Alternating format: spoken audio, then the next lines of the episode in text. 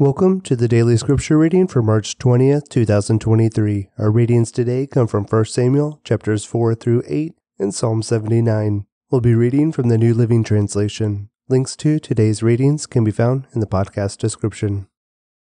1 Samuel 4 And Samuel's words went out to all the people of Israel. At that time, Israel was at war with the Philistines. The Israelite army was camped near Ebenezer, and the Philistines were at Aphek. The Philistines attacked and defeated the army of Israel, killing 4,000 men. After the battle was over, the troops retreated to their camp, and the elders of Israel asked, Why did the Lord allow us to be defeated by the Philistines? Then they said, Let's bring the ark of the covenant of the Lord from Shiloh. If we carry it into battle with us, it will save us from our enemies. So they sent men to Shiloh to bring the ark of the covenant of the Lord of heaven's armies, who is enthroned between the cherubim. Hophni and Phinehas, the sons of Eli, were also there with the ark of the covenant of God. When all the Israelites saw the ark of the covenant of the Lord coming into the camp, their shout of joy was so loud it made the ground shake. What's going on? the Philistines asked. What's all the shouting about in the Hebrew camp? When they were told it was because the ark of the Lord had arrived, they panicked. The gods have come into their camp, they cried. This is a disaster. We have never had to face anything like this before. Help! Who can save us from these mighty gods of Israel? They are the same gods who destroyed the Egyptians with plagues when Israel was in the wilderness. Fight as never before, Philistines. If you don't, we will become the Hebrews' slaves, just as they have been ours. Stand up like men and fight. So the Philistines fought desperately, and Israel was defeated again. The slaughter was great. Thirty thousand Israelite soldiers died that day. The survivors turned and fled to their tents. The ark of God was captured, and Hophni and Phinehas, the two sons of Eli, were killed. A man from the tribe of Benjamin ran from the battlefield and arrived at Shiloh later that same day. He had torn his clothes and put dust on his head to show his grief. Eli was waiting beside the road to hear the news of the battle, for his heart trembled for the safety of the ark of God. When the messenger arrived and told what had happened, an outcry resounded throughout the town. What is all the noise about? Eli asked. The messenger rushed over to Eli, who was ninety eight years old and blind. He said to Eli, I have just come from the battlefield. I was there this very day. What happened, to my son? Eli demanded. Israel has been defeated by the Philistines, the messenger replied. The people have been slaughtered, and your two sons, Hophni and Phinehas, were also killed, and the ark of God has been captured. When the messenger mentioned what had happened to the ark of God, Eli fell backward from his seat beside the gate. He broke his neck and died, for he was old and overweight. He had been Israel's judge for forty years. Eli's daughter in law, the wife of Phinehas, was pregnant and near her time of delivery. When she heard that the ark of God had been captured and that her father in law and husband were dead, she went into labor and gave birth. She died in childbirth. But before she passed away, the midwives tried to encourage her. Don't be afraid, they said. You have a baby boy. But she did not answer or pay attention to them. She named the child Ichabod, which means, Where is the glory? For she said, Israel's glory is gone. She named him this because the ark of God had been captured, and because her father in law and husband were dead. Then she said, The glory has departed from Israel, for the ark of God has been captured. 1 Samuel 5 After the Philistines captured the ark of God, they took it from the battleground at Ebenezer to the town of Ashdod. They carried the ark of the God into the temple of Dagon and placed it beside an idol of Dagon. But when the citizens of Ashdod went to see it the next morning, Dagon had fallen with his face to the ground in front of the ark of the Lord. So they took Dagon and put him in his place again. But the next morning the same thing happened. Dagon had fallen face down before the ark of the Lord again. This time his head and hands had broken off and were lying in the doorway. Only the trunk of his body was left intact. That is why to this day Neither the priests of Dagon nor anyone else who enters the temple of Dagon in Ashdod will step on its threshold. Then the Lord's heavy hand struck the people of Ashdod and the nearby villages with a plague of tumors. When the people realized what was happening, they cried out, We can't keep the ark of the God of Israel here any longer. He is against us. We will all be destroyed along with Dagon, our God. So they called together the rulers of the Philistine towns and asked, what should we do with the ark of the God of Israel? The rulers discussed it and replied, Move it to the town of Gath. So they moved the ark of the God of Israel to Gath. But when the ark arrived at Gath, the Lord's heavy hand fell on its men, young and old. He struck them with a plague of tumors, and there was a great panic. So they sent the ark of God to the town of Ekron. But when the people of Ekron saw it coming, they cried out, They are bringing the ark of the God of Israel here to kill us too. The people summoned the Philistine rulers again and begged them, Please send the ark of the God of Israel back to its own country, or it will kill us all. For the deadly plague from God had already begun, and great fear was sweeping across the town. Those who didn't die were afflicted with tumors, and the cry from the town rose to heaven. 1 Samuel 6 The ark of the Lord remained in Philistine territory seven months in all. Then the Philistines called in their priests and diviners and asked them, What should we do about the ark of the Lord? Tell us how to return it to its own country. Send the ark of the God of Israel back with a gift, they were told. Send a guilt offering so the plague will stop. Then, if you are healed, you will know it was his hand that caused the plague. What sort of guilt offering should we send? They asked.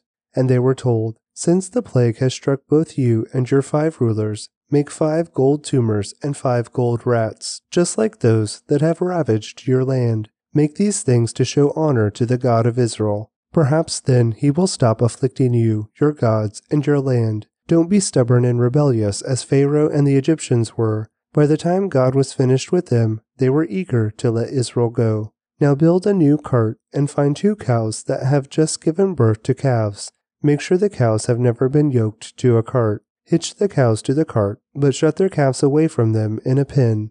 Put the ark of the Lord on the cart, and beside it place a chest containing the gold rats and gold tumors you are sending as a guilt offering. Then let the cows go wherever they want. If they cross the border of our land and go to Beth Shemesh, we will know it was the Lord who brought this great disaster upon us. If they don't, we will know it was not his hand that caused the plague. It came simply by chance. So these instructions were carried out. Two cows were hitched to the cart, and their newborn calves were shut up in a pen. Then the ark of the Lord and the chest containing the gold rats and gold tumors were placed on the cart. And sure enough, without veering off in other directions, the cows went straight along the road toward Beth Shemesh, lowing as they went. The Philistine rulers followed them as far as the border of Beth Shemesh.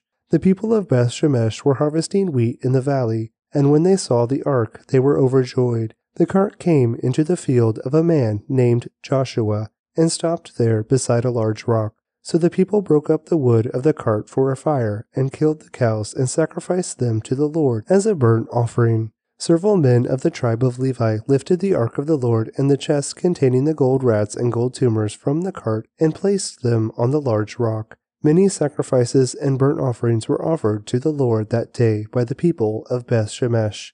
The five Philistine rulers watched all this and then returned to Ekron that same day.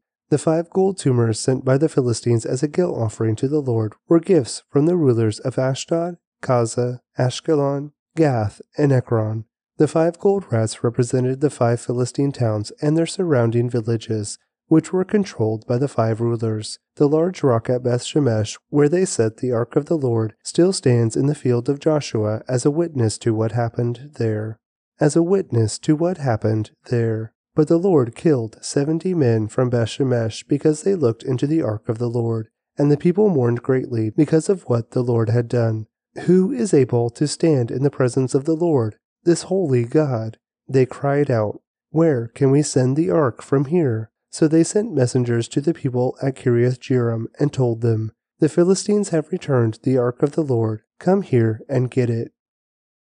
1 Samuel 7 So the men of Kiriath Jearim came to get the ark of the Lord. They took it to the hillside home of Abinadab and ordained Eleazar his son to be in charge of it. The ark remained in Kiriath Jearim for a long time, twenty years in all. During that time, all Israel mourned because it seemed the Lord had abandoned them. Then Samuel said to all the people of Israel, If you want to return to the Lord with all your hearts, get rid of your foreign gods and your images of Ashtaroth.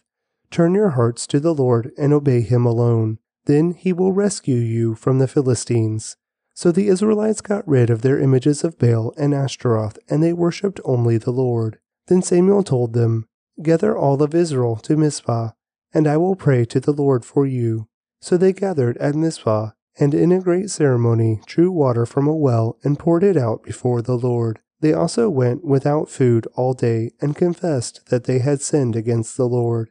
It was at Mizpah that Samuel became Israel's judge. When the Philistine rulers heard that Israel had gathered at Mizpah, they mobilized their army and advanced. The Israelites were badly frightened when they learned that the Philistines were approaching. Don't stop pleading with the Lord our God to save us from the Philistines, they begged Samuel. So Samuel took a young lamb and offered it to the Lord as a whole burnt offering. He pleaded with the Lord to help Israel, and the Lord answered him. Just as Samuel was sacrificing the burnt offering, the Philistines arrived to attack Israel. But the Lord spoke with a mighty voice of thunder from heaven that day, and the Philistines were thrown into such confusion that the Israelites defeated them. The men of Israel chased them from Mizpah to a place below Beth-car, slaughtering them all along the way. Samuel then took a large stone and placed it between the towns of Mizpah and Jeshanah. He named it Ebenezer, which means the stone of help. For he said, Up to this point the Lord has helped us. So the Philistines were subdued and didn't invade Israel again for some time. And throughout Samuel's lifetime, the Lord's powerful hand was raised against the Philistines. The Israelite villages near Ekron and Gath that the Philistines had captured were restored to Israel, along with the rest of the territory that the Philistines had taken. And there was peace between Israel and the Amorites in those days. Samuel continued as Israel's judge for the rest of his life. Each year he traveled around, setting up his court, first at Bethel, then at Gilgal, then at Mizpah. He judged the people of Israel at each of these places.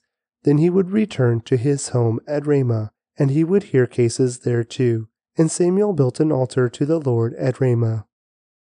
1 Samuel 8 As Samuel grew old, he appointed his sons to be judge over Israel. Joel and Abijah, his oldest sons, held court in Beersheba, but they were not like their father, for they were greedy for money. They accepted bribes and perverted justice. Finally, all the elders of Israel met at Ramah to discuss the matter with Samuel. Look, they told him, you are now old, and your sons are not like you. Give us a king to judge us, like all the other nations have. Samuel was displeased with their request, and went to the Lord for guidance. Do everything they say to you, the Lord replied, for they are rejecting me, not you. They don't want me to be their king any longer. Ever since I brought them from Egypt, they have continually abandoned me and followed other gods. And now they are giving you the same treatment. Do as they ask, but solemnly warn them about the way a king will reign over them. So Samuel passed on the Lord's warning to the people who were asking him for a king. This is how a king will reign over you, Samuel said. The king will draft your sons and assign them to his chariots and his charioteers, making them run before his chariots. Some will be generals and captains in his army. Some will be forced to plow his fields and harvest his crops. And some will make his weapons and chariot equipment. The king will take your daughters from you and force them to cook and bake and make perfumes for him. He will take away the best of your fields and vineyards and olive groves and give them to his own officials. He will take a tenth of your grain and your grape harvest and distribute it among his officers and attendants. He will take your male and female slaves and demand the finest of your cattle and donkeys for his own use. He will demand a tenth of your flocks, and you will be his slaves. When that day comes, you will beg for relief from this king you are demanding. But then the Lord will not help you.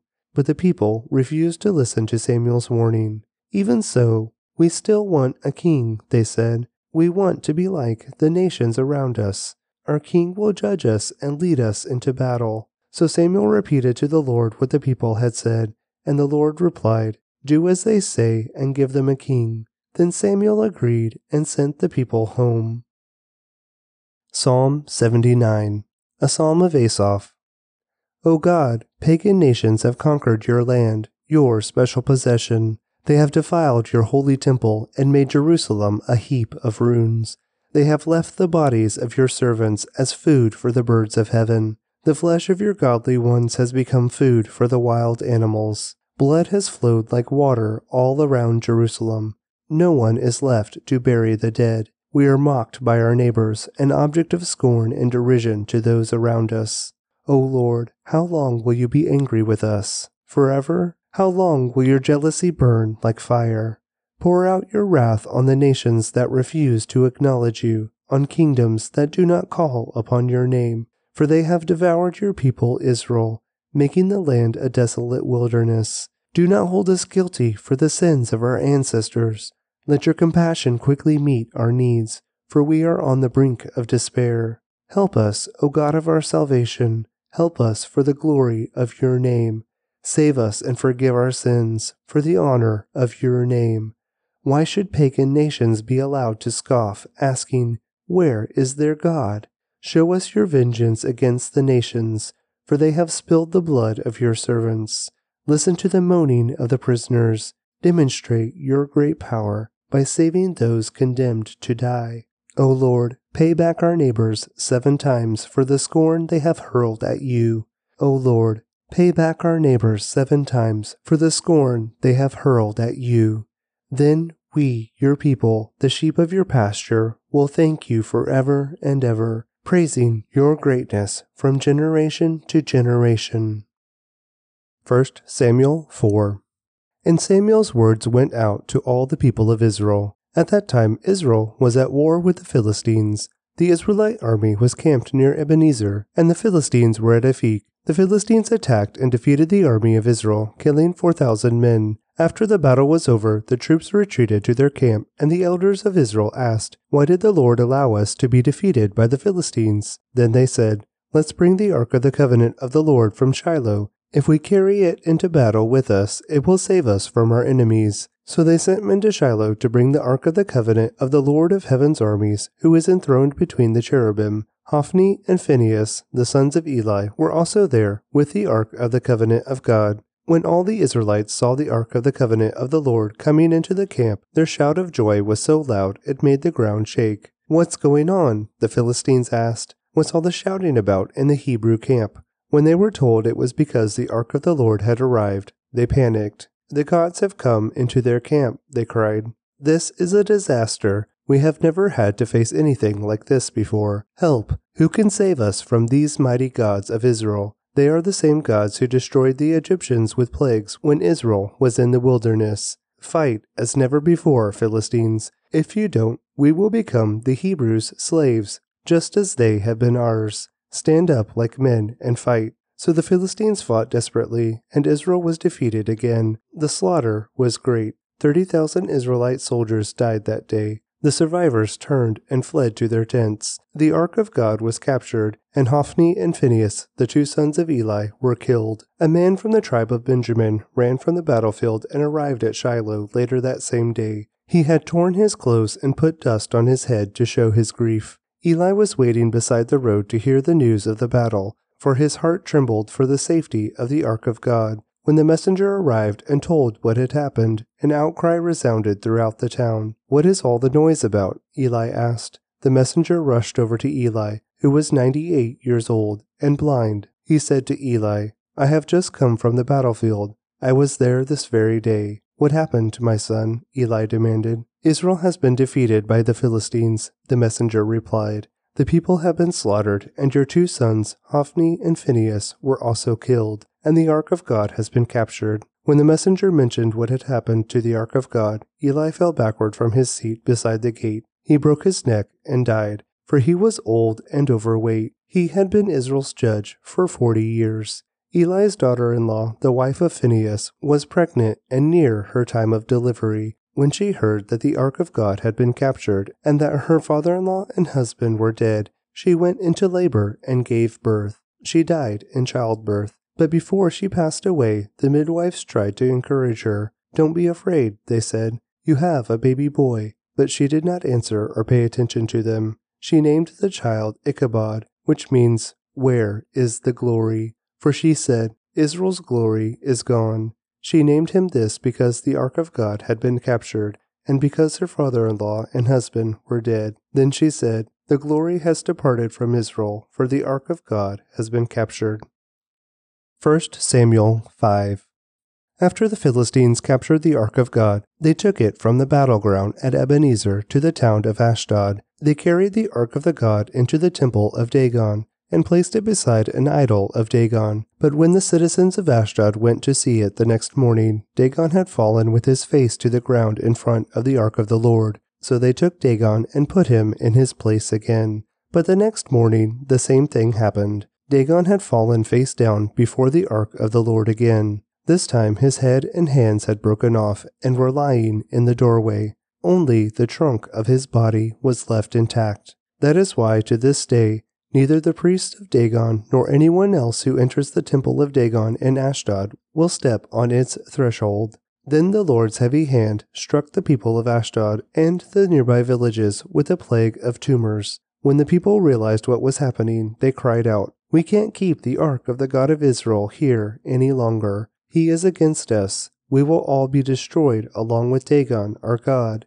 So they called together the rulers of the Philistine towns and asked, what should we do with the ark of the God of Israel? The rulers discussed it and replied, Move it to the town of Gath. So they moved the ark of the God of Israel to Gath. But when the ark arrived at Gath, the Lord's heavy hand fell on its men, young and old. He struck them with a plague of tumors, and there was a great panic. So they sent the ark of God to the town of Ekron. But when the people of Ekron saw it coming, they cried out, They are bringing the ark of the God of Israel here to kill us too. The people summoned the Philistine rulers again and begged them, Please send the ark of the God of Israel back to its own country, or it will kill us all. For the deadly plague from God had already begun, and great fear was sweeping across the town. Those who didn't die were afflicted with tumors, and the cry from the town rose to heaven.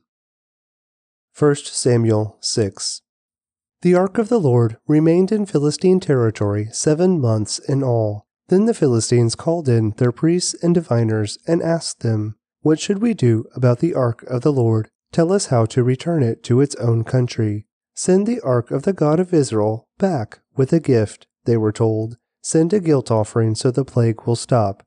Then, if you are healed, you will know it was his hand that caused the plague. What sort of guilt offering should we send? They asked.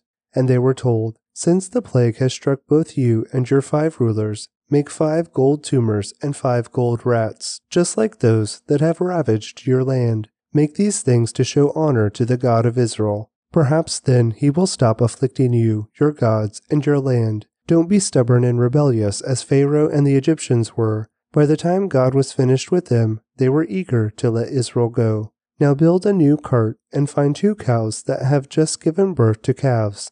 Make sure the cows have never been yoked to a cart. Hitch the cows to the cart, but shut their calves away from them in a pen.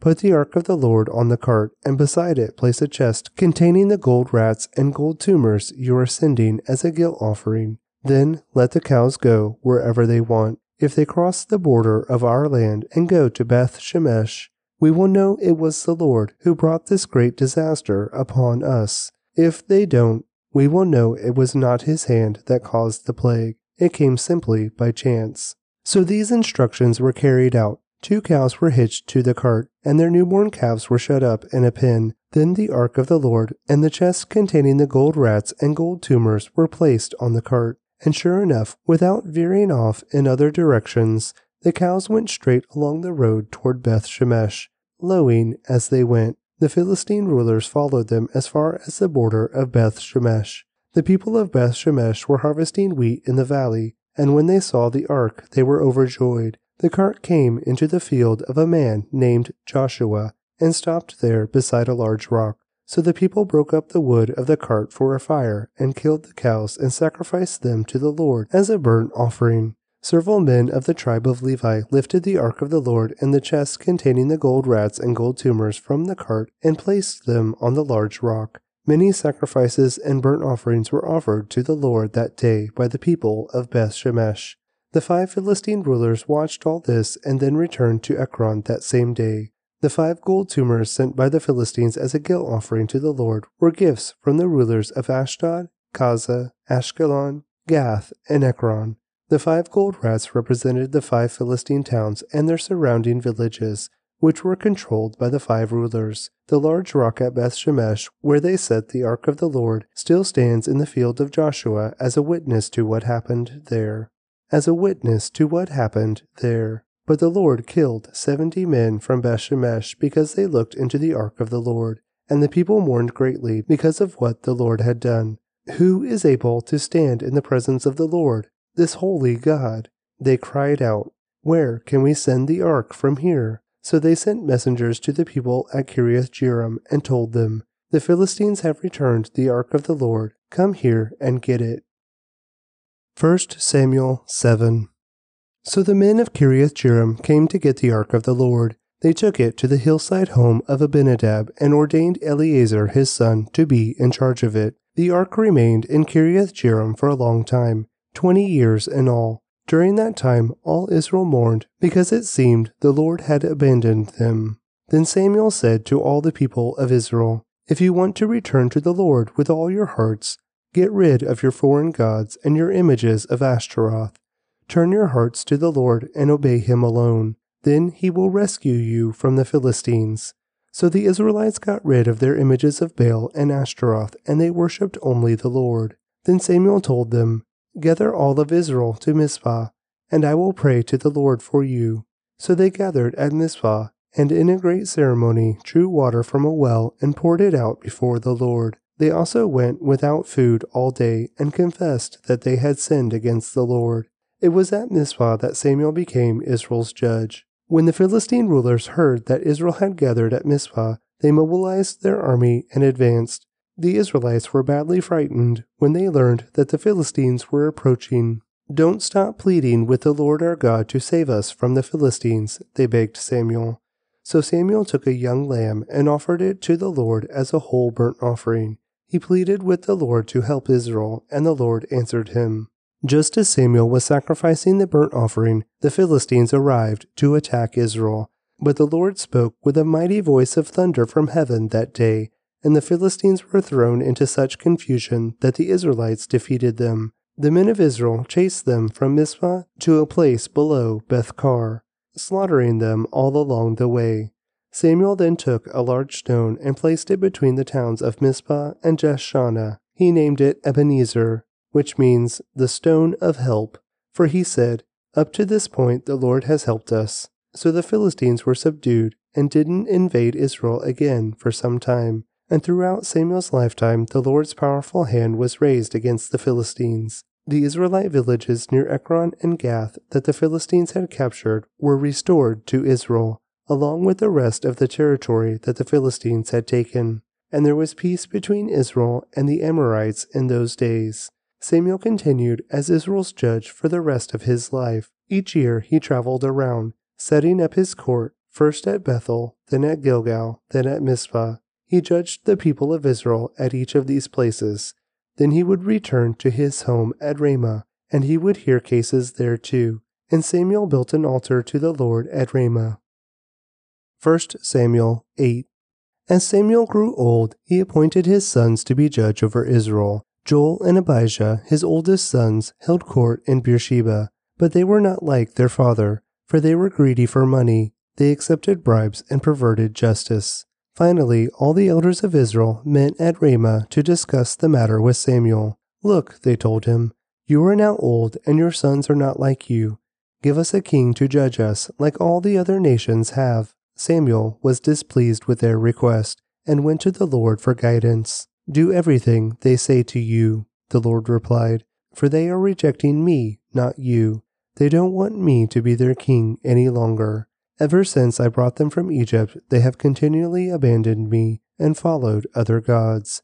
And now they are giving you the same treatment. Do as they ask, but solemnly warn them about the way a king will reign over them. So Samuel passed on the Lord's warning to the people who were asking him for a king. This is how a king will reign over you, Samuel said. The king will draft your sons and assign them to his chariots and his charioteers making them run before his chariots. Some will be generals and captains in his army. Some will be forced to plow his fields and harvest his crops. And some will make his weapons and chariot equipment. The king will take your daughters from you and force them to cook and bake and make perfumes for him. He will take away the best of your fields and vineyards and olive groves and give them to his own officials. He will take a tenth of your grain and your grape harvest and distribute it among his officers and attendants. He will take your male and female slaves and demand the finest of your cattle and donkeys for his own use. He will demand a tenth of your flocks, and you will be his slaves. When that day comes, you will beg for relief from this king you are demanding. But then the Lord will not help you. But the people refused to listen to Samuel's warning. Even so, we still want a king, they said. We want to be like the nations around us. Our king will judge us and lead us into battle. So Samuel repeated to the Lord what the people had said, and the Lord replied, Do as they say and give them a king. Then Samuel agreed and sent the people home. Psalm 79 A Psalm of Asaph O God, pagan nations have conquered your land, your special possession. They have defiled your holy temple and made Jerusalem a heap of ruins. They have left the bodies of your servants as food for the birds of heaven. The flesh of your godly ones has become food for the wild animals. Blood has flowed like water all around Jerusalem. No one is left to bury the dead. We are mocked by our neighbors, an object of scorn and derision to those around us. O Lord, how long will you be angry with us? Forever? How long will your jealousy burn like fire? Pour out your wrath on the nations that refuse to acknowledge you, on kingdoms that do not call upon your name, for they have devoured your people Israel, making the land a desolate wilderness. Do not hold us guilty for the sins of our ancestors. Let your compassion quickly meet our needs, for we are on the brink of despair. Help us, O God of our salvation. Help us for the glory of your name. Save us and forgive our sins for the honor of your name. Why should pagan nations be allowed to scoff, asking, Where is their God? Show us your vengeance against the nations, for they have spilled the blood of your servants. Listen to the moaning of the prisoners. Demonstrate your great power by saving those condemned to die. O Lord, pay back our neighbors seven times for the scorn they have hurled at you. O Lord, pay back our neighbors seven times for the scorn they have hurled at you. Then we, your people, the sheep of your pasture, will thank you forever and ever, praising your greatness from generation to generation. Thanks for joining me today for today's daily scripture reading. I'd like to recommend to you a podcast by my friend David Heflin called In the Seams, a podcast inviting people with chronic pain and illness to consider how God is in the seams of our brokenness and how he mends us through our suffering. Please click on the link in the podcast description to check it out now.